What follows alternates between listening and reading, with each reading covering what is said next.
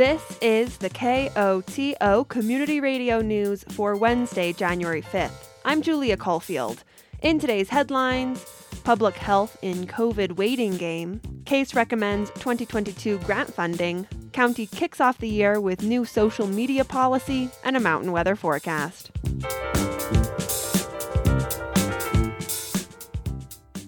One in 10 Coloradans are estimated to be currently infectious with COVID 19.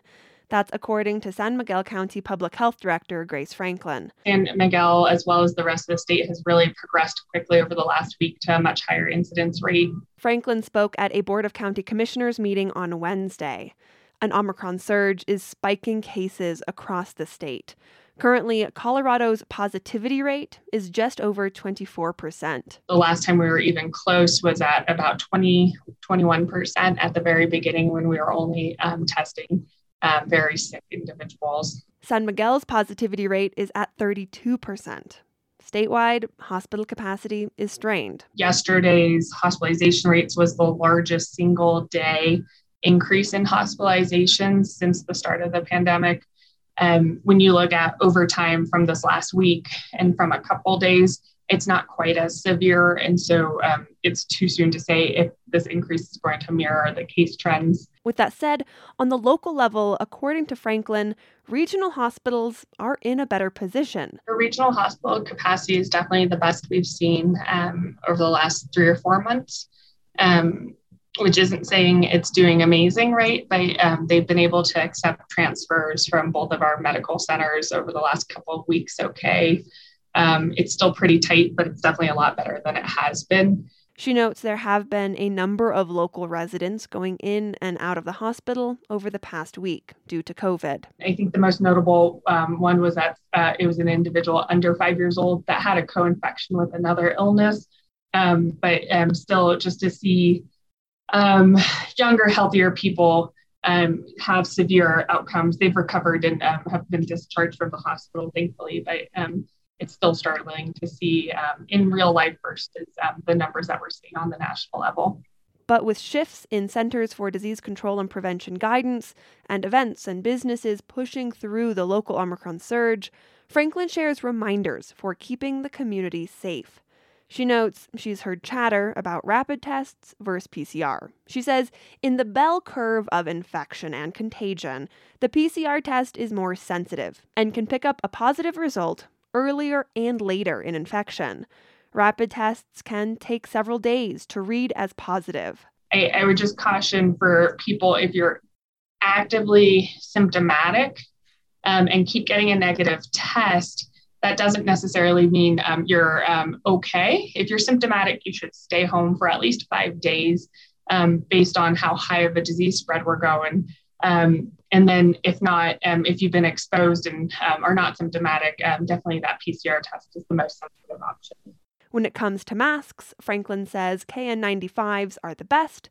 Surgical is good. Double masking with cloth is okay. Finally, events.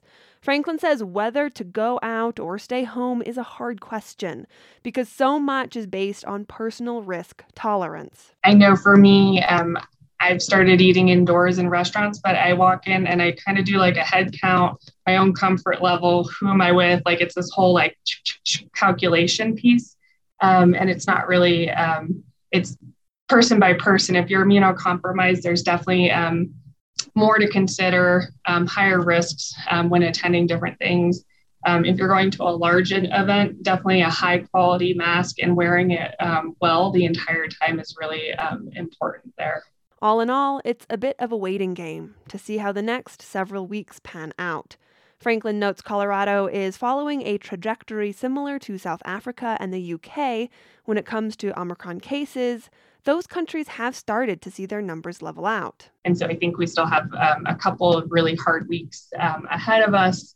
Um, and I'm hopeful that we'll continue to follow the same trajectory as South Africa or um, the UK, but I, I, don't think that um, we can really say what that'll look like in the long term quite yet. San Miguel County has testing available Monday through Friday. Registration is available at sanmiguelcountyco.gov slash coronavirus. There are also weekly COVID vaccine clinics in Telluride. It's potentially the most exciting or nerve wracking day of the year for local nonprofits. On Wednesday, the Telluride Commission for Community Assistance, Arts, and Special Events spent over three hours on a Zoom call discussing and advocating for 47 regional nonprofits and recommending grant funding for 2022. To get started in the meeting, CASE Chair Sasha Cuccinello notes Telluride's exception for being able to have CASE grants in the first place. I just want everybody to remember that this is a privilege that we get to do this. The fact that we live in a community that has this much money to dispense is amazing and we have privilege that we are able to do this. So this is not an easy job. We have read over 47 grants or 47 grants to be exact. And um, it is an award, not a reward. From start to finish, the case grant application and recommendation process lasts months. Organizations apply for grant funding from the town of Telluride. Then it's CASE's job to recommend grant allocations to town council. Stephanie Jacquet, Telluride Parks and Recreation Director, kicks off the discussion, explaining how draft grant recommendations are determined. Each board member does their own allocations. Uh, they do not allocate money to any organizations that they have a conflict of interest. They turn their grant allocations into staff, and staff does a average of everybody's every board member's allocation per organization. We do throw out the high and the low for each organization, and then we average what remains. From there, the board evaluates each grant request based on a nine point criteria that includes things like demonstration of unique and necessary services, long term sustainability strategies, outreach efforts and participants served, and efforts to promote collaboration between nonprofits. Some grant recommendations go up from the average, some go down. Organizations are separated into two categories of arts and special events and community support. In total, 33 community support organizations requested just under $400,000. With just over $350,000 available, not all organizations receive full grant requests. Case member Pepper Raper Cantillo jumps in at the start of the discussion to advocate for one group of applicants. Can we just go ahead and start by like typically we like to fully fund all of the preschools. Yes. and i was just yes. wondering easier if we just started by plugging that in if everyone agreed. The commission unanimously agreed to fully fund early education programs. Bright futures mountain munchkins mountain sprouts rainbow preschool one-to-one mentoring and telluride preschool all received full grant funding. The majority of organizations received 90% or more of their funding request all but two received more funding than they did in 2021. When it comes to arts and special events, 14 organizations applied for funding, with grant requests reaching almost $300,000 and just over $250,000 available. Similarly to education programming, board members recommended providing full funds for a number of local arts organizations. Here's case member Catherine Warren. I think the the major arts nonprofits they all have similar grant request numbers, and I'd I'd like to see in the past I'd like to see AHA and Palm and Opera House sort of within either the, close to their max ask or yeah. with you know equal footing with the other organizations because they with all do people, fantastic work. Live- AHA School for the Arts, Palm Arts, and the Sheridan Arts Foundation received their full funding request. More than half of the organizations received 90% or more of their grant request, and all the organizations received more funding than their 2021 numbers. Across the 47 total organizations looking for funding, grant requests range from $2,000 to $60,000. Case recommendations ranged from zero funding to $51,000. Telluride Town Council still needs to approve the case recommendations. Council will discuss the recommendations at its meeting on Tuesday, January 11th. The San Miguel Board of County Commissioners kicked off its first meeting of 2022 by voting on a new chair of the BOCC. The three commissioners unanimously voted for Commissioner Kris Holstrom to chair the board and Commissioner Hilary Cooper to serve as vice chair for the coming year. Commissioner Holstrom kicked off her time as chair with a moment looking backward and forward. I would just like to start very briefly with a, with a moment of um, contemplation for those we've lost in 2021 and also with an intention for having us all experience a hopefully a great 2022. Following the administrative reshuffle and a moment of silent reflection, one of the BOCC's first action in 2022 was approving a new social media policy. County Attorney Amy Markwell notes some comments on county managed social media violate what the county considers orderly and appropriate behavior. First Amendment rights don't include everything. So, um, and it's, ha- it's how to encourage people to comment and engage with the county on social media platforms without necessarily making you know disparaging remarks about other people or making harassing um, comments, you know, or again, yep, soliciting commercial their own commercial business. Markwell presented a draft policy based on others adopted by local governments around the state.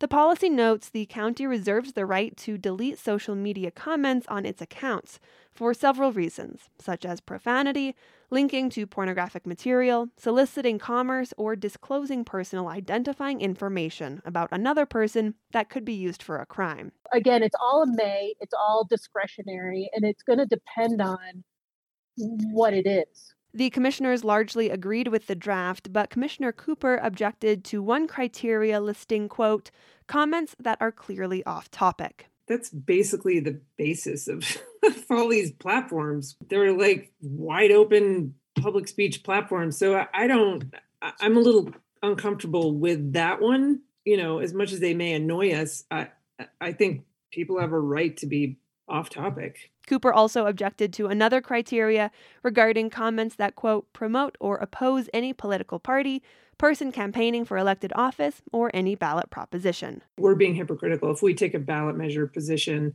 and we don't allow others to take a ballot measure position in their comments, then that's a limit of free speech that I'm not comfortable with. Commissioners Holstrom and Lance Waring agree with Cooper the commissioners unanimously agreed to strike the opposed language and adopt the revised social media policy. A new way to find and pay for parking is coming to Telluride.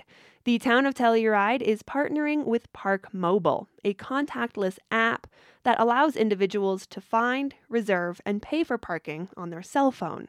The app will help to find 440 on street zone parking spaces in town.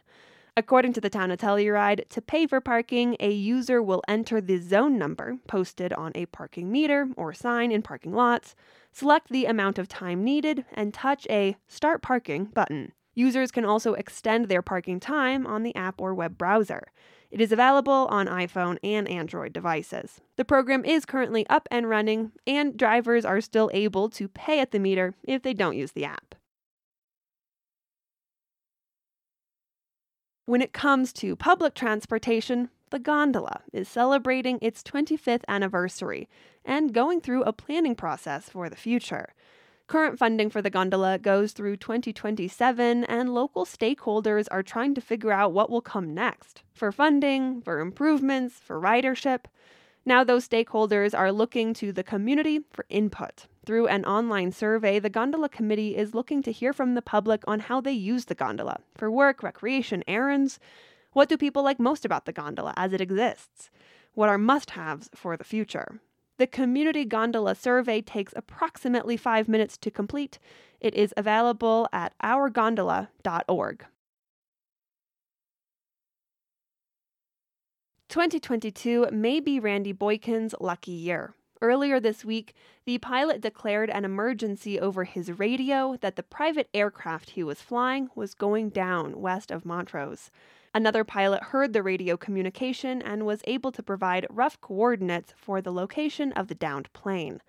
Montrose County Sheriff Office deputies and posse members, as well as members of the Montrose Fire Protection District, responded and found Boykin, who didn't have any life threatening injuries. Montrose County Sheriff Office Commander Ty Cox says in a press release, quote, it is incredible that the pilot only sustained minor injuries, and we are extremely grateful for this outcome, as it could have been much worse.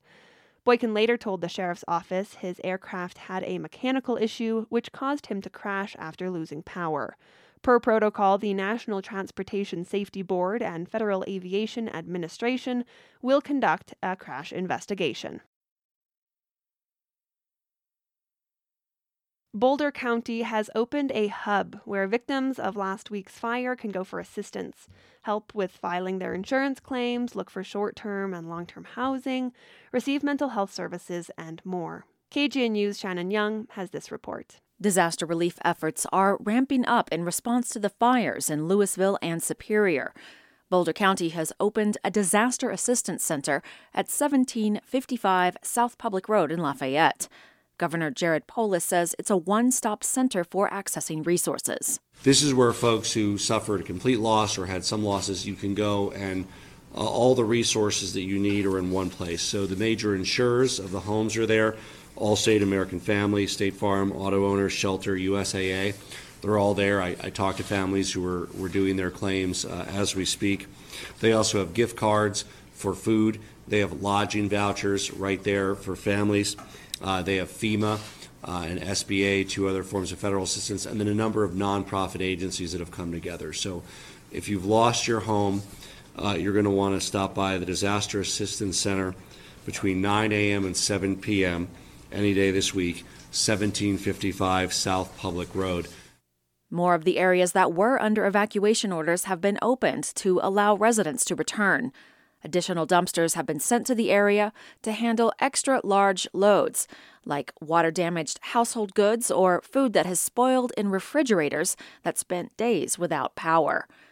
Boulder County Sheriff Joe Pelle says search efforts continue for the two missing people and that the investigation into the cause of the fire is ongoing.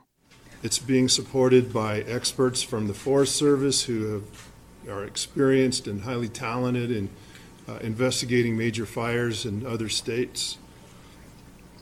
And I don't have any updates on that investigation right now other than to say it is in full force and full swing. Access to many parts of the affected areas remains restricted under what authorities are calling soft and hard closures. Louisville Police Chief David Hayes says that residents and others with business in the area should register for access passes. Tuesday, Wednesday, Thursday from 8 a.m. to 8 p.m at the Ascent Church, which is located at 550 McCaslin Boulevard. City residents can come in and um, uh, either either tell us that they are the victim of a fire or if they've got still have a driver's license or a utility bill. But in any way, we're going to make sure that they leave with a pass that will enable them to get past the, the roadblocks or the, the kind officers that are there. The hard, hard closures are still closed for, for safety reasons, but we thought we would speed this up with a, with a resident, resident only pass, um, as it were. Uh, speaking of passes, um, I, I, think the school district, I, I believe, is going to be releasing something. I think they're also going to have a pass program for parents that are taking kids to and from school. Neither the fires nor record high cases of COVID 19 are delaying the start of in person classes at Boulder Valley School District schools this spring semester. Boulder County Disaster Recovery Manager Gary Sanfacon says sticking to routines helps to create a sense of normalcy. Get back into those normal routines. Get your kids back in schools, sporting activities, continue to do your hobbies exercise, self care is critical in this effort. Uh, the other parts uh, I really want to emphasize is uh, is one, contact your insurance company. That should be the next step. Start that process because that is a lengthy process. Uh, as as the, the, governor said, there are insurance companies at the Disaster Assistance Center. You can also do it online. Uh, second, uh, go to FEMA either online or at the Disaster Assistance Center and register. That's also a lengthy process for finding out what kind of uh, financial aid is available. Third, uh, go to the Disaster Assistance Center. I want to be clear, it's going to be open for a couple weeks, so there's no huge sense of urgency to get over there today or tomorrow or this week. Remember, take care of yourself, get your kids back in school. The center will be open from 9 to 7, seven days a week. Um, and, and, go register because there's a lot of other, there's at least right now over 20 different organizations there that provide additional services to what FEMA and the state can provide. In addition to the physical office of the Disaster Assistance Center, the county has also launched a recovery resource webpage at boco.org slash Marshall Fire. For KGNU, I'm Shannon Young. The National Weather Service forecast for the western San Juans calls for snow showers tonight with mostly cloudy skies and a low around 20 degrees. Winds could gust as high as 30 miles per hour. 1 to 2 inches of snow accumulation is possible. Thursday, expect mostly sunny skies during the day and partly cloudy skies at night with a high in the mid 30s and a low around 25. Friday should be sunny with a high around 45 degrees. Friday night calls for partly cloudy skies with a low around 25. This has been the news for Wednesday, January 5th. Thanks for listening. If you have a story idea or a news tip, call the news team at 970 728 3206. And now, a personal commentary. Hi, Telluride. This is your friendly reminder that you are probably a hot model and should audition for the Telluride AIDS Benefit Fashion Show. We will walk the runway February 17th, 18th, and 19th, and auditions are this week. Please sign up for your audition time by texting Molly at 970 708 1099.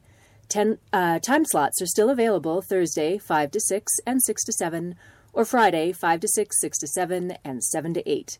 Go to TellurideAIDSBenefit.org for more information and all the details. Thank you so much. See you on the runway. Opinions broadcast over KOTO are those of the speakers. You are also invited to express your views after the news or on Access each weekday at around 4 p.m. If you would like to comment, please contact a staff person here at KOTO. We encourage you to speak out on important public issues.